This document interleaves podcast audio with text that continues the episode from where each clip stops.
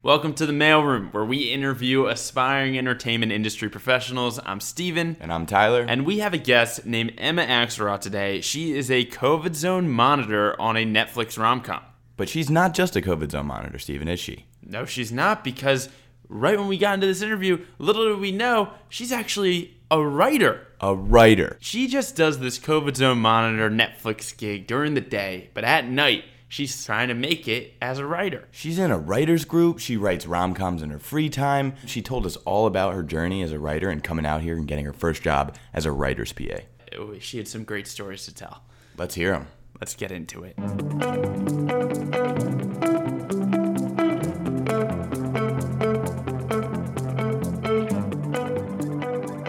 So, my first job out here, which um, I got through a connection, which is not helpful for podcasts like this, where everyone's like, How do I just get that first job? And I'm like, Well, have your dad talk to a showrunner's dad and ask for an informational interview. Like, obviously, that's not um, how it. I know I have friends who found jobs through Facebook groups and um, just you know join the Facebook groups, look online. But um, I got my first job through just a random connection like that. Um, just an informational interview that ended up going really well with this amazing showrunner, and she the timing happened to line up so that we were, we talked for like 15 minutes. She realized I wasn't a psycho. Um, she was staffing a show. She asked if I wanted to come in and interview to be a writer's PA. The time, like, it happened That's to. so luck. It was Yeah. so lucky. Wow.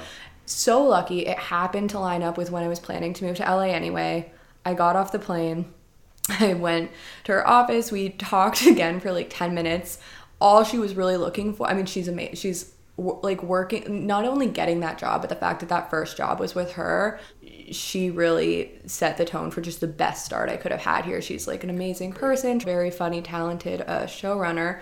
And it almost it almost felt uh, too easy because it was because five months later a pandemic was gonna hit um, and i thought i was like on this track and now writers pas don't really exist or they do but like much less because most rooms are still zoom um, but i i think that like as worried as i was walking into that interview for her all she was looking for was someone who was going to be like uh, down to earth and not crazy and like not have an attitude.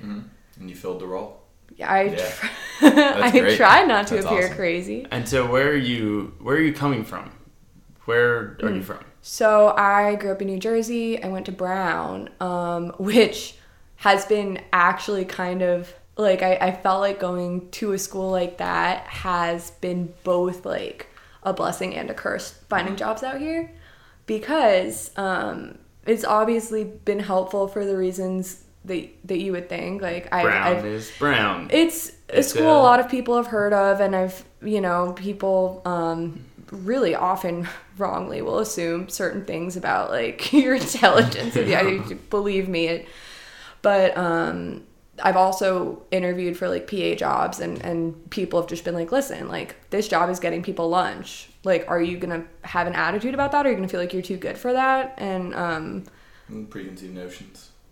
It's it's yeah it's just it's hard to even say like no i don't i don't feel like i'm too good to get you lunch without sounding like you like it's it's it, people um a lot of preconceived notions uh that both help me and i think that i have to kind of show people that i'm i don't i'm not gonna have an attitude about getting lunch. I'm not gonna have an attitude about wiping down tables or doing any sort of errand like no job is too small for me that sort of thing. And that's just the attitude Yeah. you really have to have coming into uh, jobs like these. And, and you also realize very quickly that uh, where you went to school does not make you better than anyone else and does not make you smarter than anyone else. And especially the kind of smarts that are required out here uh, like i would say my waitressing jobs and experiences have helped me much more than a fancy uh, name name brand education. So I need to ask because so both of us we went to school where like we just went because they had a great media program and the like honestly compared to other schools like it really wasn't that expensive like we we didn't pay for a name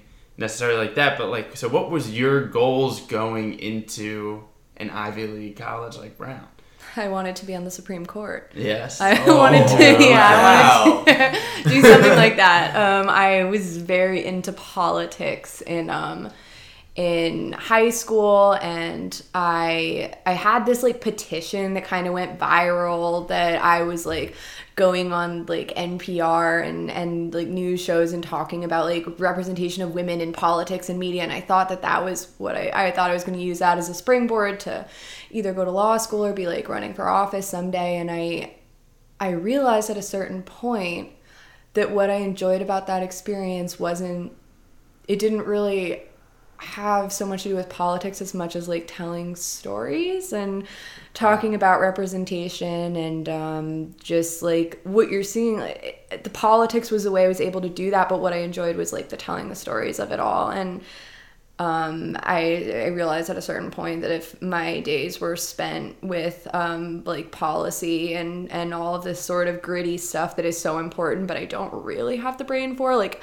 I was able at a college level to sort of trick people into thinking I had the brain for it to get the kind of grades I needed, but I really it all goes over my head, and I just I, I pivoted, and now and I you recognize that storytelling can achieve some of the same things that you wanted to do in politics, right? yeah, Yeah. in a way that I think would make me want to get out of bed every morning a little bit more. Right. I mean, I find it so ironic that you wanted to do justice, and in doing so, you're not even joining the field of justice. You're joining the field of entertainment. I know it's a it's a it's a pivot for sure, but um But in some ways, you're doing even more than you could have. You're reaching more people and Well- inspiring them through entertainment. That's, I mean, that's a big reason why I think we're both here. Yeah, 100%. Yeah, I think there's a lot. There's a lot of uh, power in, in shaping people's uh, perceptions of everything, and just sort of like the culture that we live in through uh, media. And it's also just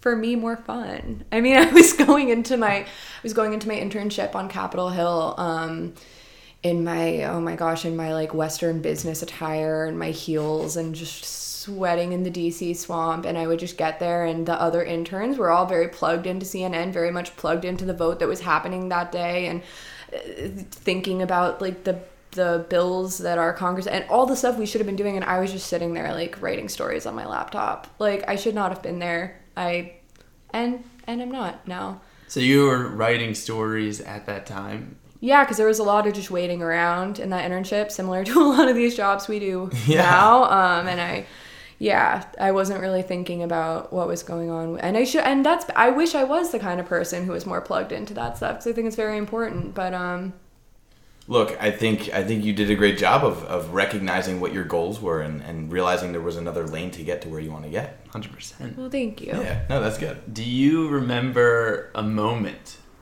where you said, I can't do this anymore. I need to pursue entertainment?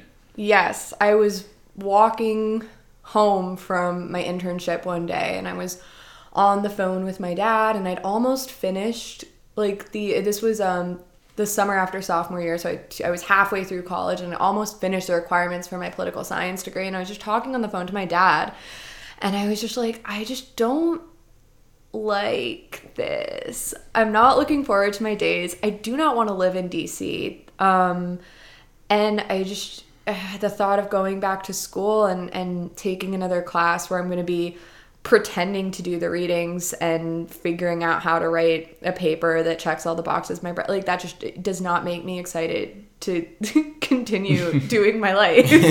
And he was just like you don't have to.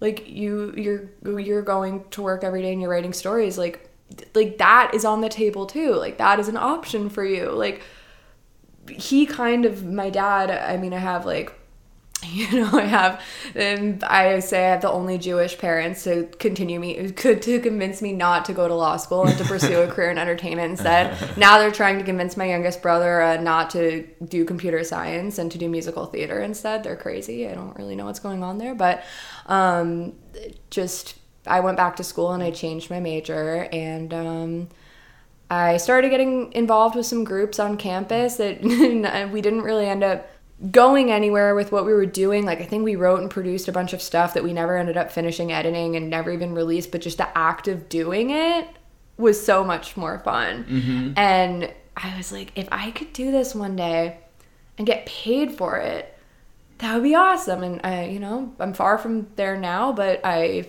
am learning more about the process every day. Sounds like your enlightenment period. my LinkedIn period, yes. Renaissance. I mean, that's amazing that you just have parents in your corner who are not only just supportive of it, but encouraging. Oh, I, yeah, I know the I can relate. I mean, Yes, you I think all- all of us here at this Yes, table can. So It's you a said blessing. you Yep. have us. You're the only person with a set of Jewish parents who'll do that. Here's here's two more sets. I, I didn't you go to. We didn't go Ivy League. yeah, we didn't do that. Right? Uh, yeah, and I mean, honestly, like, I would never say I would have done it differently just because the friends I met in college, but like, I think with schools costing what they do and like the amount I remember being in high school and just the amount of stress I felt to get into the best possible school I could. Like, I just so wish I could go back and be like, it doesn't matter. Like, it does not matter. Um, and the people I've met out here, like, uh, you know, I've I've met people who've gone to like fancier schools than Brown who, you know, and, and I've met some of the best writers I've met didn't go to college and it's we really I feel like there's especially like I mean it depends on like the community I guess you grow up in, but I know in my high school there was such pressure to just prove something about yourself based on where you go to school and I really think that people should just be thinking about what they can get from those schools and that Brown was not necessary. It is what you make it though, and it sounds like you made good with Brown. Like you did, you did pretty well there. But I enjoyed my time there yeah, for sure, which is but good. I yeah. mean, just to be uh, surrounded by a community that's I feel like so intelligent in a way, and like always like encouraging people to do like creative endeavors. Like, That- is that how it felt? I will when you were shout there? out Brown um, and their open curriculum for the fact that when I came back with like one degree almost completed, and I was like, I actually want to switch and a double major in creative writing and Spanish. They were like, okay, like got you. Like they're very, very like study what you want to study. No core curriculum. It's all very much about like. I do think that Brown like encourages you to figure out what it is that gets you excited about learning and and I have like one thing that's been really cool out here is um when I was there I didn't really have many like writer friends or friends who are interested in this stuff that we're doing but since I moved here there was a girl who I had one screenwriting class with who uh DM'd me on Instagram one day and she was like hey I know we don't really know each other but like your Instagrams are always so funny like how are you? What's up? I was like wait you're in LA right? And we started talking and she invited me to a writing group and uh, we did a writing group for a while and uh, got really good notes from her and made a bunch of writing friends that way and um, that's been really cool so i guess like that was pretty neat. That's very neat. yeah she's passed on job opportunities to me like uh, i guess that is that is a piece of advice i would have for someone just moving out here is even if you feel like you know no one but like there's a girl from your high school who's in la or like someone from college like just dm those people. Like i think especially coming from the east coast like we all did right? Like i know everyone from my high school and college seems to be in new york or boston and uh, it can feel a little lonely moving out here at first but just like dm people like Oh my god, everybody's looking for friends. I Every, mean, it's like college in that way. Like moving to LA is like co- like it's a, such a like everyone is looking for friends. You're not going to be overbearing or creepy. Probably. I mean, you might, but like But odds are the people that you're reaching out to have been in the same position before Yeah. and have probably reached out to people and thought that they were gonna come off creepy. and like rule of thumb, if you're worried about being creepy and overbearing, you're probably not. It's the people who uh, are not concerned with it who come off that way. So I gotta I gotta backtrack a little bit because there's something you said that I just couldn't get out of my head. Why a Spanish double major? Where did that come from? that uh, that just came from the fact that I um, I studied abroad. I wanted to study abroad, and I actually did. Um, after I graduated, I did live in Madrid for a year before moving to LA, and I taught English. And that is actually something that maybe could be interesting to talk about here. Is I when I my senior year, I knew.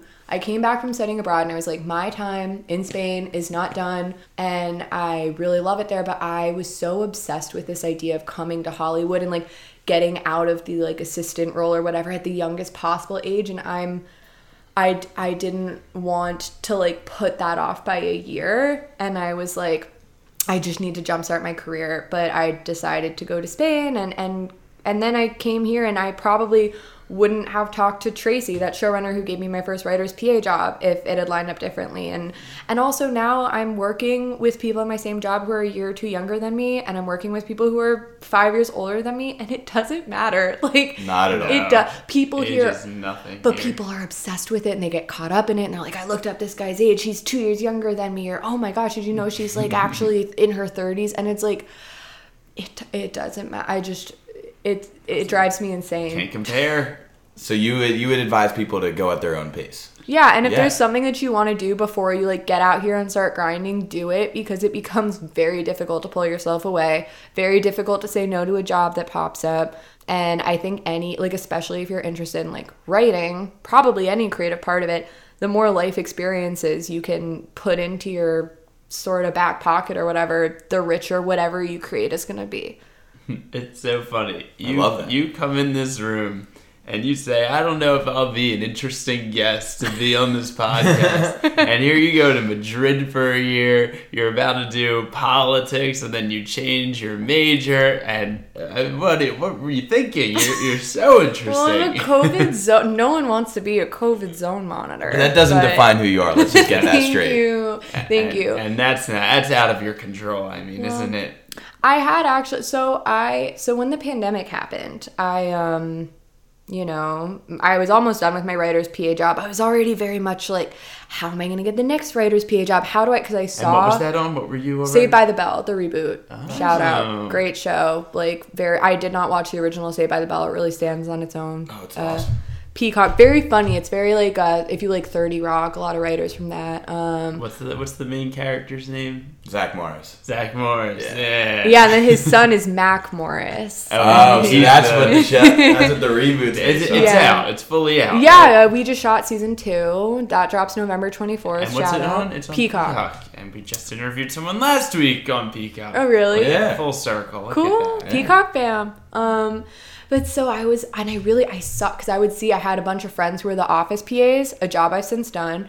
And um, I would see how hard they were busting their ass. And I was working like writer's hours basically. I was like coming in at nine, leaving at six. Like, um, and I was seeing those guys and they were just working so hard and they were there so much longer. And I was just like, how do I avoid doing that? How do I get the next writer's PA job, become a writer's assistant, get staffed? Like, how do I just never do what they're doing? And then, of course, the pandemic hit and, um, I went home for four months. Uh, I came back when Saved by the Bell had to uh, come back, and I kind of stepped in as an office PA.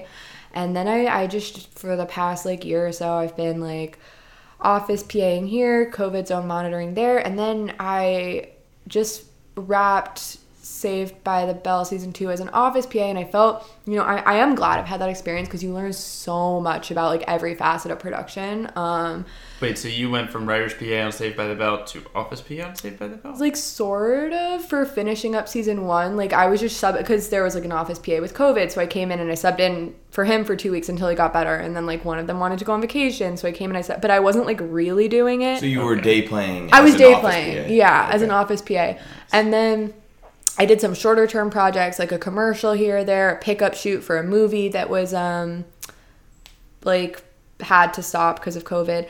And then um, Saved by the Bell season two came back, and that was my first time like really being an office PA for a full season of a show, and it was draining. Like I've never like I just was like run to the like run to the ground. Um, it was exhausting. I learned so much more from that than like I learned doing anything. Um, Let's talk about that though. Like, as an office PA who's an aspiring writer and you Mm-hmm. have other aspirations besides the job you're currently in, how did you use it to your advantage and what did you actually get from that job? Wow. How did I use it to my advantage? I sort of I I was glad to be there because a great part of being a writer's PA, which like for if you if you don't know, like I, I know you guys know, but like if anyone listening doesn't know, I don't know. I put my hand up. a writer's PA, if you are an aspiring writer, is basically the sickest gig you can get. It is very you just basically the writers often have their own kitchen. You stock the kitchen with their favorite snacks, which is a great way to make small talk and like get to know people who are basically doing what you want to do. Um, you bring them lunch every day. That's pretty much it. I mean, you set up their room. You're sort of like a liaison between them and anything that they need that production gets them. You communicate with production. Um, and the best part of that job is when the writer's assistant, who sits in the room and takes notes, um, and organizes everything when sometimes they have to be like in another meeting or in two places at once and then you step in and you can sub in for the writer's assistant which is so fun. You just sit in the room um, absorb everything write down everything that is said. Sometimes they'll be like oh what was the phrasing of that joke? You repeat their joke back to them. It um, i even got to like vote on a joke that they were like the room was split on and be the tiebreaker um, So I didn't know there was a difference between a writer's PA and a writer's assistant. oh, Oh, yeah. yeah. i should have explained Oh, that right off the So bat there was one time that I was like possibly up for a job as a writer's PA, and I was so excited. And I was like, Yeah. "Oh my goodness!" No, you still should I be, though. still should be excited. Yes. about that. it's still a great job. I mean, it's wait, it's and and I just thought it was the job responsibilities of the person in the in the Mm. room, but Yeah. it's but I mean, you, it still seems like you get some exposure to that. you get right? some exposure and like hopefully it's a stepping stone to that person in the room. Like that's I hope to get a writer's assistant job at some point in the relative near future. I don't know. be I feel ready for that because part of like when I went back as an office PA on season 2, I was able to uh like the even though um, I wasn't the writer's PA anymore. Like when there was a day that the writer's assistant and the script coordinator were both out, and they called me into the Zoom room. Like I was still their go-to person for that, and um, and I just kind of try to keep my relationship with the writers alive as they would come um, to set for like shooting their episodes. I just came this morning from uh, one of their houses I was dog sitting at for the weekend, just really trying to keep those relationships alive because, uh, you know, people who are staff writers, when you meet them, they might have their own shows soon. A lot of really talented writers on that show. Um, so it's about keeping those relationships alive, reading all the scripts as they came out, trying to absorb through that, and just like um, I think the more you can understand how a show is made, the more you can write a script that can be produced. Um, because you know what goes into it. So, have you taken anything that you learned on that show to contribute to your writing?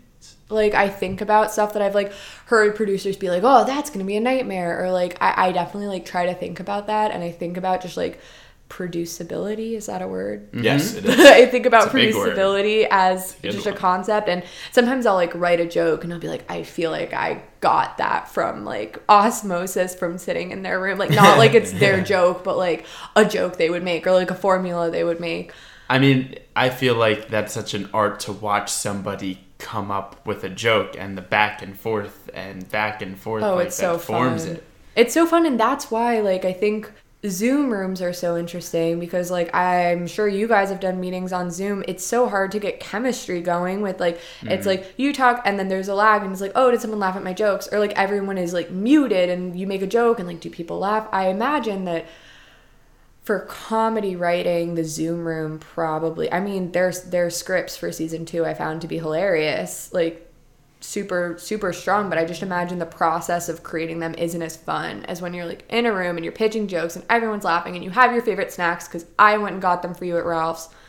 what, what were the big snacks that you would get? Well, I remember uh, they, they all had their favorites. So like um, there there were certain things I was just getting every week, like the Trader Joe's uh, jerky. The how I think there's a jalapeno one that would go really fast. Um, fake yogurt. There was one day I remember because I would usually do my crafty shopping in the morning on the way to work, but there was one day when uh, I got some pretzel pop tarts that a few people had and they were very popular and then everyone wanted to try them. So I just like ran out to Ralph's and got a few flavors and they all did a taste test. It was like a fun middle of the day thing. Like I don't know. I mean, if you love food and snacks like I do, and you love writing, and you like to be able to just have time in the afternoon to sit around and do your own writing, writer's PA is a pretty sick entry level job for Hollywood. Hard say, to it sounds like you want to be a writer's PA forever if you love snacks and writing. Maybe not forever. but I definitely enjoyed it. Um, probably more than it, it's been, and it's been kind of hard to like, you know, usually there's no, as you guys talked about a lot um, on the first episode, there's no linear path here. But you think, okay, I'll start as an office PA, then maybe I'll get a writer's PA job. That I've sort of gone from like writer's PA very close to to what I wanted to they're like sort of at the entry of what I want to do, like gateway to office PA, which like uh, okay, like a little bit farther removed, a lot of ample learning opportunity to COVID zone monitor, which really is just on the periphery of the show. I'm telling people to pull their masks up, but I decided to uh, I decided to do that job because of the people who uh, I would be working with, and I'm very happy that I did. That's incredible. I think like you're you're taking at each crossroad in your career, you're taking the step that you think you'll get the most out of. And and for for someone who wants to be a writer, you can always be writing on the side. And that's why I took this COVID zone monitor job um, because I noticed when I was an office PA, being at work like 12 hours a day or longer and being busy for those 12 hours, I was not writing at all. And um, As an office PA? as an office PA. Right. And um, my friend, who I'd worked with on Saved by the Bell, who sort of, um, he was an office PA when the pandemic happened, and then he sort of was very, we were one of the first shows to come back and resume filming at Universal after the pandemic was underway, and he sort of was just pulled into a COVID role of like figuring, and, and so he's like, been getting hired very easily because he was sort of one of the first people to get that experience when no one had an experience in in COVID for TV. And so he's just sort of pulled me with him for jobs, and I just um, really enjoy working with him, and I'm I'm very comfortable with him, and he's a good friend, and he I know creates a great environment, and he um, he told me, hey, if you take this job, you'll have time to. He he offered me a job on his COVID team, and I said I don't know if I want to go back to COVID. I didn't think it like looked as good as production work, but he said uh, the hours will be more reasonable and you will have time to write when you are at work and you will meet everyone who is on the crew. You will check them in for their testing. You will be walking around set. You'll meet a lot more people than even when you were in the production office. And uh, i have gotten like uh, my resume passed for better positions from another covid job i had you know. It is they always say this industry it's like all about who you know and it's it's so like kind of cliche but it's uh true it's very true as you both know A lot of people who work in the COVID world say it's hard to find a time to approach people on set, right? Mm. How have you like dealt with that? And Well, I've done a lot of like testing check in, and then it's very easy because they approach you and they have to talk to you. and I um I've had like in in past jobs like I'll keep like a book on my desk that I know a lot of people are reading, and people will like ask me about the book or like um it's it's so corny, but I even It's very put manipulative. I even put like a copy of like Sid Field's like screenwriting guide on my desk that people would like know I wanted to be a writer. And, that's um, where the Ivy League uh, education Yeah. comes in. Is that what they teach you at Brown? yeah, manipulation. Um, very much so. And um, on set, it's like I mean, I think that the crew that I'm working with now is like an especially friendly crew, so it like doesn't really feel that like unnatural. But also, even like you guys, one thing you guys talked about in your episode that I listened to. Um, which I was like snapping, like, yes, was when you were talking about lateral connections. Because people come in here and they're just like, oh my gosh, I need to like impress the person like at the very top, and they're thing, and that person is used to so many people like trying to get something from them, and they're so removed from like what's happening at the micro level, like all stuff you guys were saying, but just even everyone, like almost everyone in my COVID department is a writer. And I, I'm trying to teach myself. I keep hedging, like, oh, I'm an aspiring writer. I'm like, no, like I sit down and I write. Like no one's paying me for it, but I'm a writer in the same way I'm a walker. Um, I'm an eater, and so I. Uh, it's been we've started like a writing group in the COVID team, and we have like a prompt every two weeks, and we'll like all like write to the prompt, and then kind of like pass it around like without our names attached, and read each other's scripts, try to guess who wrote what.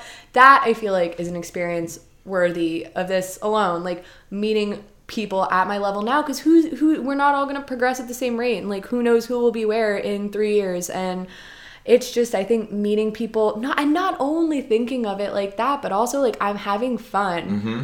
Like me at almost 26 like as covid zone monitor Emma matters as much as 35 year old who knows what the hell I'll be doing Emma and like me enjoying like you need to grind, you need to hustle because we're all trying to do like the ultimate everyone would if it was easy everyone would do it kind of job but like you also need to enjoy your life mm-hmm. like while you are living it. I mean, it's. I mean, you might be able to comment a little more on it since you've been on a bunch of sets. But from what it seems like I've been hearing about just the entertainment industry as a whole is that everybody really moves out because they want to be a writer and everyone does want to be a writer and then they do the the jobs of the PA work and Mm. and then everybody there is like, "Oh, yes, I'm doing a PA work, but really I do want to be a writer at the end of the day." Do you notice that? Mm-hmm. Oh, yeah. lot? Yes. Yeah, and um, I've also seen people like uh, I've seen people take an office PA job for that reason, and then you know I think the hierarchy is so intense, and people get so caught up in it. Also, even if you wouldn't get caught up in it, when you're spending twelve hours or more of your day somewhere, like you're gonna get caught up in whatever the social or like it just you get caught up in it, and people are so desperate not to be a PA, not to be like at the bottom level that they will take like oh hey like we need an assistant coordinator. Like do you want to do it? Or like they'll start taking higher up jobs in production um that make it harder and harder like they sort of will get more pigeonholed and it will be like they have less time to write and they're they're more and they're sort of not being looked at for and I I think I'm I tell myself like I'm not taking a job like above office PA in production um it's so easy to forget what you came out here to do. Mm-hmm. Like everybody, I feel like takes jobs in the beginning to pay your dues, Mm-hmm. and then you got to be careful not to get sucked into paying your dues for the rest of your life Absolutely. in that way. Absolutely. Yeah. And And, so you talked also about joining this. What's it? It's a Netflix rom com that you're working on now. Yeah, Yes. So you talked about joining that team because of the people. Mm-hmm. What? So what did those people offer that I guess were different from other roles that were coming your way? Well, they were a sure bet that I knew that the vibes would be good. And it sounds silly to take a job based on vibes, but like, again, when you're spend I mean, I'm not working 12 hour days most of the time on this job. It's like 10, sometimes even less, which is like What? a crazy experience for me. like, it's like unreal. Like, I don't know what to do with all my time. That's awesome. Um, but when you're spending so many of your hours in, in one place, and especially doing something that you don't want to do, like doing putting up pop up tents and you know carrying Lysol white bottles, Making signs. making signs, yes. Um, it- like the thing that will make or break, like whether you hate your life or like whether you are like singing along to the radio on the drive home, is the people who are next to you when you're doing it. And um, there were just three guys from Saved by the Bell who were going to this show who I knew all of them like were good workers, which first of all, like I've worked with people who do not carry their weight and it is awful and it makes your job twice as hard and um and I knew that these guys were good workers, they were hard workers, um, and they were like fun to be around. And um, I enjoyed be- talking to them. And I just thought, you know, I've just really like been grinding um, on this one job. Maybe I'm going to take a few months, make a little bit more money because working in COVID does pay slightly better than uh, working in production. And I mean, for the same level. And um, just have time to write and like laugh with my friends and I'll still be meeting people and I had this idea in my head that like since production work is more like integrated in into what the show actually is it was like better to be doing than covid but i don't want a career in covid and i don't want a career in production so i figured if i'm just trying to make money and pass times until like a better opportunity comes my way or until I, I meet enough people and something works out, I might as well be like having a little bit more fun. I don't think that's crazy at all. Like I think a lot of this time is figuring out about what are you unwilling to do Hmm. in terms of a job and I mean just in terms of life in general. So deciding that if I were to do a COVID job, like it needs to be good people and like you're not willing to I guess sacrifice some of yourself to say I'm going to do a COVID job and I don't like the people and I don't you have time to write. That's a thing. I I feel like yeah, it's I mean, what what we all do to do this is insane and it's more than what like I think most of like work uh, just working 12-hour days. Like that's kind of a crazy That's thing. standard. It's standard, but like outside of this world is crazy. Like on Twitter people are like, "Oh, the 40-hour work week is antiquated." And we and I'm like that sounds like such a dream but it is i mean it is antiquated like people on twitter aren't wrong but like i think we, there's this almost mentality that you need to just be like miserable and i mean like I- work become hard, cynical. like- yeah but like you i don't know like it's it's possible it's also kind of like sometimes it can feel like summer camp sometimes you're just outside with friends and you know i don't know it can be fun it really is just the people that you're with I love that. So getting so getting these jobs, where did you take this COVID position due to a lack of other opportunity, or did you do it because you truly felt that like this was a group that you wanted to work with? That's a good question. I'd finally reached the point because I was offered this job like a few weeks before my Saved by the Bell job was supposed to end, and um, I'd had a lot like up until that point a lot of like next job anxiety of like a gig ending and being like, where am I gonna get another job? Am I ever going to work again? And I finally had kind of come around to like, no, like there will always be something else. And um, I knew that I wanted to take September off to go home, and there were just some things that I wanted to do. And so when my friend uh, Taylor texted me and he said, hey, like if you're interested, there's a job here for you. It would start October 4th. Um, at first, I did say, like, I don't think I want to go back to COVID, Taylor, but um, it just, the timing felt really right. And then since accepting that job, like, I was asked, like, oh, like, can you office PA these dates? And I, and I did say, like, "Mm, no, I'm, I'm doing this. Yeah. Um, and I mean, I think there's also if I think like if I and I I did interview for like some jobs that didn't work out to do stuff that was like definitely a couple steps above COVID zone monitor, and I think Taylor would have understood if I had to say, "Oh, Taylor, like I got this amazing opportunity doing something else." Um, but yeah, I I it was it was because of wanting to do it. Good. That's good. I mean, I, I think that's so hard though when you have a choice. I mean, we talk about it all the time. When you have a choice between like two options that you can go with in your career, like I've been, I think, somewhat fortunate that you know, even all for internships and for jobs, like I only have one option that I've been able to mm. get, and like I'm just like, thank God I was able to get this. But when you have like, oh, I could go to COVID zone monitor on this Netflix rom com, or I could stay on Saved by the Bell. Like it's just such a Oh yeah, I didn't leave Saved by the Bell. Like I did finish my time at Saved by the Bell, but I was That's- offered like office PAing on like different oh on, on different, stuff. Yeah. But still, like it's just it's tough to be like, oh no, I don't want to do this Mm-hmm. anymore. I really do want to write more and be with fun people outside. Yeah. Cuz I do feel like I mean there's a hierarchy to everything in this industry and I Mm-hmm. do feel like COVID is at the very bottom because it's a temporary department and it's really far removed from anything having to do with actual filmmaking, but Right.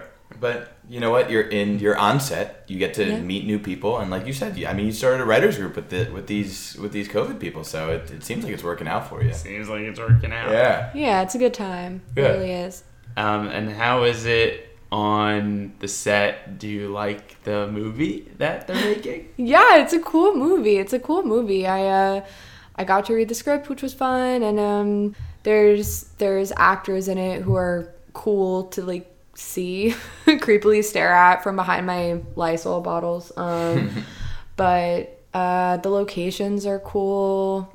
I like going around different places in LA, hanging out in a house in Echo Park, hanging out. I don't. Yeah, it's it's a cool movie. I mean, the thing is, like, you take jobs on uh, whatever you can take jobs on, but I've gotten lucky in that like most of the projects that I have been assigned to have been the kinds of things that I would like want to write or be involved in, which is really cool. Like the Saved by the Bell scripts, like just a spunky like comedy about a bunch of high schoolers it's it's cool like that's the kind of thing i want to do so that's been like really really fortunate in this rom-com too like i love rom-coms it's like all i watch And so, what do you write?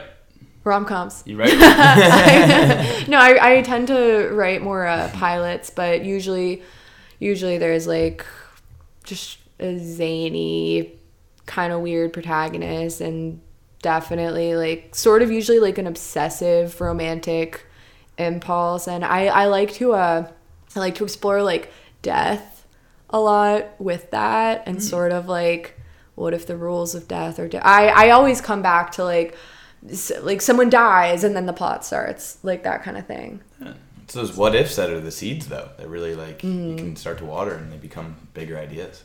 So, do you, what, what the goal is to get into a writer's room, Yes. and so when you write these pilots, do you like stockpile them and put some sort of portfolio together that like you eventually plan on giving to somebody? Is there any goals with that? Yeah, I'm definitely trying to get like a lot of samples I feel good about like accumulated so that like one day when someone's like asks to see what I've been writing, I have something I'm proud of to show them. Um I'm sort of like more at the stage now where I will like um gather up all of my courage and like email one of my favorite writers from the room and ask for notes. And they've all been really nice like that's another great thing about being a writer's pa and getting those relationships is like you can get notes from like um, an established writer who knows what they're talking about and that's been really cool and super helpful. But uh but yeah definitely i'm, I'm trying to put together um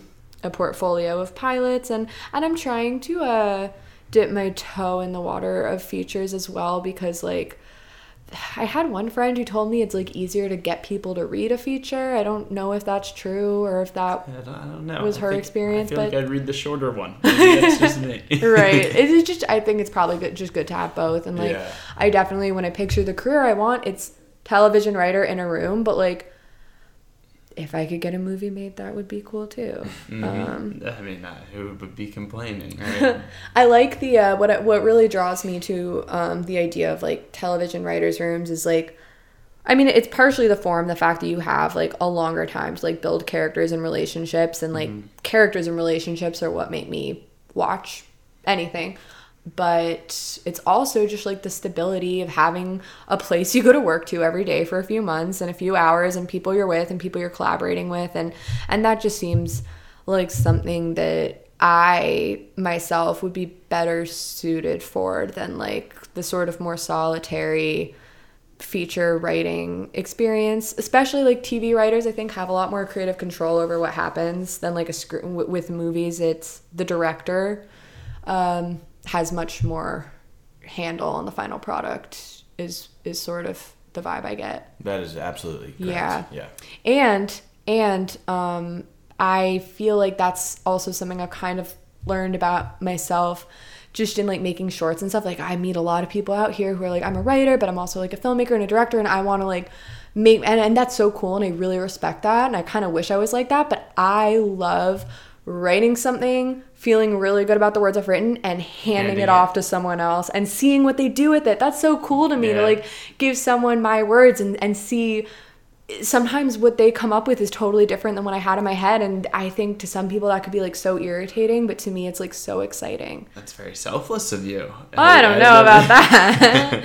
I mean, Um, I think I feel like I mean, you think of a lot of most filmmakers, they write something and then they want to direct it and they want to even star in it sometimes and like I think that's amazing that like you admire the the act of writing of how it is meant to be performed and interpreted. I think that's very Well, awesome. Thanks. I mean, and I have so much respect. And maybe it's just that I don't know, I don't have those skills. And maybe it's a skill I will try to pick up at some point. Maybe sometime I will try. But like, I just, I, I love the collaborative nature of this stuff so much. And I just, I think it's so cool. Like, when a bunch of people get together, they can make something that like one person really couldn't on their own. So is the, has this happened to you yet? Have you taken a script and given it to somebody and they have performed it and made it into a short or So actually, like that was another cool thing about a different COVID.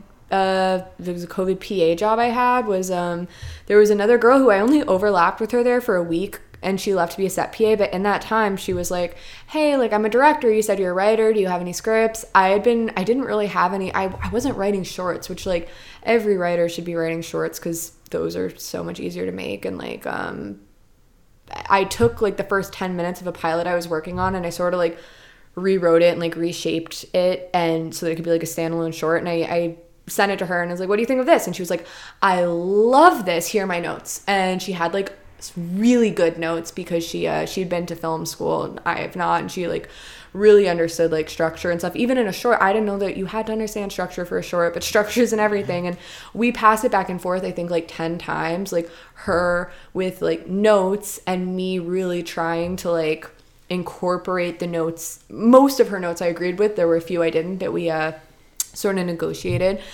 and uh, we ended up with a script that was so much better than my initial script and uh, we did shoot it. There was a little bit of drama because uh, she she put together the whole cast and crew and the day before we were supposed to shoot um, it turns out that she found all those people from her christian film school and um, they were all kind of uncomfortable with my language. And so then there was sort of a oh can you rewrite this and take out all the profanity? and uh, sort of um no. I can't. And sort of a compromise. We we were able to come up with a compromise that everyone was uh, comfortable with but that was a really interesting experience to navigate but it was Yeah. really cool. And then i was on set um, watching her kind of show the actors um, the actors were amazing. She was amazing. It's i think she's editing it now but uh, Oh wow! And how how recently was this that it was filmed? a few months ago. Oh, awesome.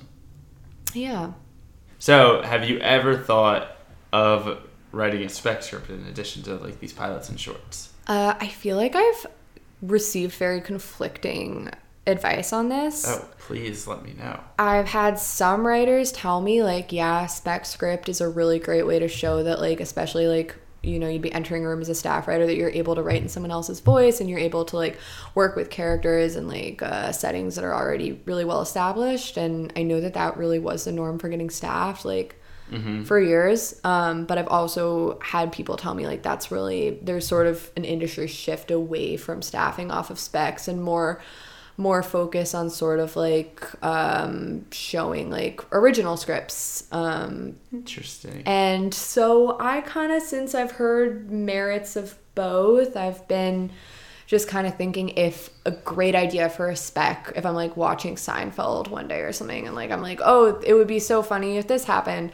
I'll write it because why not? But like, I think I'm gonna stick to writing my uh, my pilots, and it's also interesting, like. Uh, one of the writers from Saved by the Bell, um, who very kindly offered to give me notes. I sent her a pilot that I had written, and she sent me back some notes. And she said, "These are my notes. If you um, have this in mind for a writing sample, like to get staffed, if you're thinking of like trying to pitch this and get it made, I have a whole different set of notes. Let me know."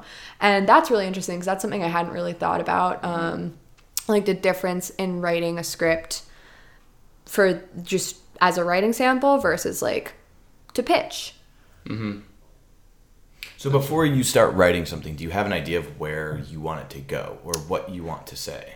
Um, often I have not, and that has always been a problem, and that always creates. Uh, so you just go fingers to the keyboard.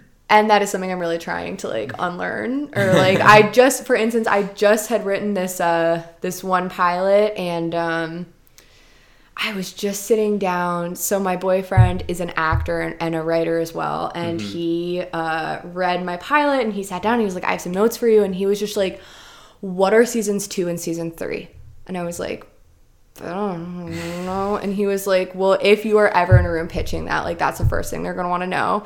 And I was like, Maybe this should. And he was like, I was sort of talking about what I wanted the message to be. And he's like, You know, maybe this is a movie. If you, and then we talked it through, and he actually had some really great ideas. And I'm really excited to sit down with it and sort of rework it based on that idea of where season two and three are going to go. That has to inform the whole pilot. Um, and, you know, because if, that's something I've sort of been struggling with is if I want to be a TV writer and I want to get staffed in TV, I'm writing pilots. Sometimes I have ideas that are mo- that are like not suited to that, and I try to stretch it out and I um I try to like force it into something with a story engine and and it just you know you need to kind of let the ideas dictate the form at a certain point. and he shared i don't know what this quote is from this is definitely a quote from something but i just thought this was so cool he like yesterday i wish i knew what this quote was from but like if it's about characters it's a play if it's an about an event it's a movie and if it's about a place or like a setting it's a tv show Yes, I've heard that too. i don't know what I it's from know. I don't know where it's from either, but I've heard. And I I've heard don't- that before. From Emma Axelrod the. I came There up it with is. it. Copyright. Quote me. That's great. I mean, you're. I think you're doing it all right. You got the day job and the COVID zone monitor, and then you go home, and then you you write all night. Is that how it works? yeah, I don't watch Love Island. I've never watched Love Island. I'm not currently binging Love Island. um, yeah. I mean, that's also part of a writer, though, isn't it? Like you gotta procrastinate. I don't think there's any other way to write. Yeah, I mean, and so much of writing is um not at your computer uh, with your fingers on the keyboard. So much of writing is going on a walk and having an idea and just uh, remembering that idea. Um, like I'm really like I last week at my job I was um, at my desk and I had my laptop and I was trying to be productive. Next this week I'm going to be on set. And so I'm like, okay, I'm gonna have to like give myself goals. So just work out stuff in my mind. Maybe I'll jot it down on my phone. Like that has to be productive time too. And you also said before that you're always drawing from like real experiences, right? So when you're on set and maybe something happens or an event happens or you see an interaction, you could always pull from that. Oh yeah. Oh yeah, that's happened. Like that's like I have I have a pilot and a movie script that I'm kicking around right now and both of them you know, the the female protagonist in her mid 20s is a PA. like, you know, it um maybe it's not the most original or inventive thing, but uh it's it's I also find that like what I write easily, like the stuff that I am writing that is flowing that I'm enjoying writing is the stuff that people respond to and the stuff that I force out is the stuff that people have questions about. And um yeah. Well, this is so interesting because I mean, you know, we always have preconceived notions about who you are coming on the podcast and like what we're going to talk about. And here I am thinking that we're going to talk about COVID zone monitoring the whole time, and yet this is just like your your Batman, like that that's your your Bruce Wayne job during the day. But really, we're talking about the exciting stuff, the juice that you're writing, which I love. I was so happy that we like explored spent so much time exploring that avenue with you oh well thank you Yeah. um i mean and i don't know what i'm talking about like i'm i'm not i've not I've, no one has asked me to write something for money ever. That's not true. I did one um one freelancing writing job where i had to do a listicle of six apps to get you off and i made $26 from that. Wow! and I um could I ran out of apps from the app store, so I made Spotify the last app. you gotta do what you gotta do. I mean you're hustling. You're, you're taking what you can get one day one day you will be in a writer's room i can tell Thank you, Steven. Um, So what's next after this rom com's done? Anything on the back burner? Anything on the horizon? I mean, it's really hard to uh, plan that far ahead. This job will end in in mid December. No one is staffing at, at this like entry level level that far in ahead. So I'm just gonna have to finish up this job. Probably go home for the holidays and then uh, see, e- email all my emails. Yep. You know your emails. Um, see what's up. Hopefully, Saved by the Bell gets renewed for a third season. I mean, that'd be great. Mhm. Um, but I just, you know, you never know. The thing is, it's like you get an email one morning that's like, oh, by the way, like my friend knows a showrunner who need you. You just never know when like that's so you just got to keep Right. up with your contacts and uh, And be ready. Yeah. so would you ever think about taking that more corporate route of being an assistant to like a development executive or a producer like that or do you really want to at least in these early years be on set or PA during the day so that you have the time to write.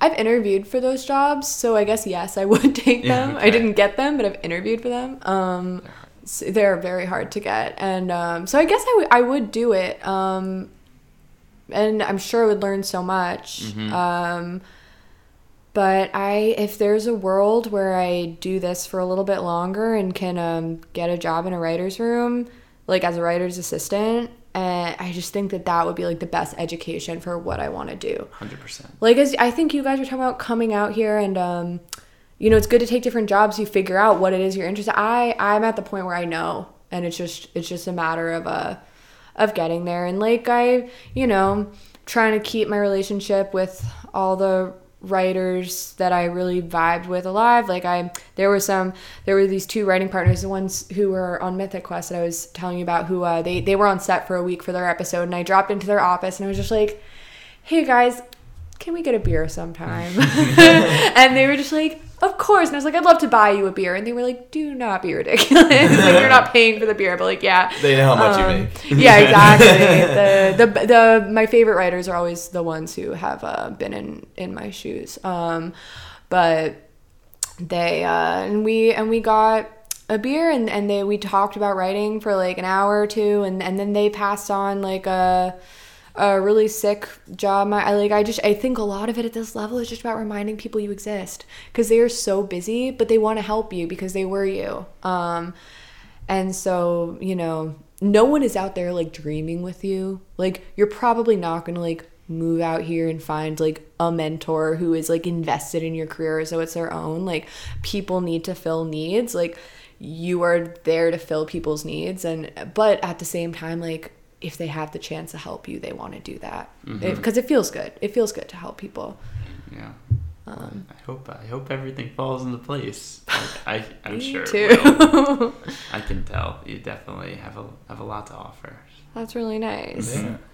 Well, Because I am talking out of my ass. not at Um, all. but that's what this industry is. And I'm trying to talk out of my ass more actually. Because I notice that in these jobs, you know, I'll be around like guys, um, like usually, who will be like, yeah, I'm going to do this. Like when I'm in the writer's room, or like when I'm a filmmaker, like I do. And I'm like, oh, well, like maybe I'll, I'll do this for a few more years. And then plan B is like, I'll go get a degree in social work and I'll become like a talk therapist and I'll move back to New York. And it's like, if you are thinking like that and you are projecting that energy, you know, like that's how people are going to see you. Yeah, And it so, can't be an option. You're you're a writer, but you do COVID zone monitoring on the side. like Bruce Wayne, I like that. um, yeah, well, thank you. Yeah. Well, thanks for coming on. This has been this has was been a great. lot of fun. Yeah. Oh, thank you for having me. It's so fun. We di- I don't even think we didn't even talk about really COVID zone monitoring. I mean, there's not much to talk about. exactly It's, exactly though. What's there to talk about? It's literally- writing. I liked that. pull your mask. Uh, oh, could you please put your mask above your nose? Oh, can, can I get you a KN95? That's. I mean, now we've talked about COVID. That really informs your Now writing, doesn't it. it? We, Yeah. we did it. All right. Well, thank you for coming on. It was Thank so you so fun having you. Yeah, I had a love great hearing about time. it all. Let's sign off. Let's That's do it. it. Well, this is the mailroom where we interview up and coming entertainment industry professionals. I'm Steven. My name is Tyler. And, And I'm Emma. and there she is. And we will see you next time on the mailroom.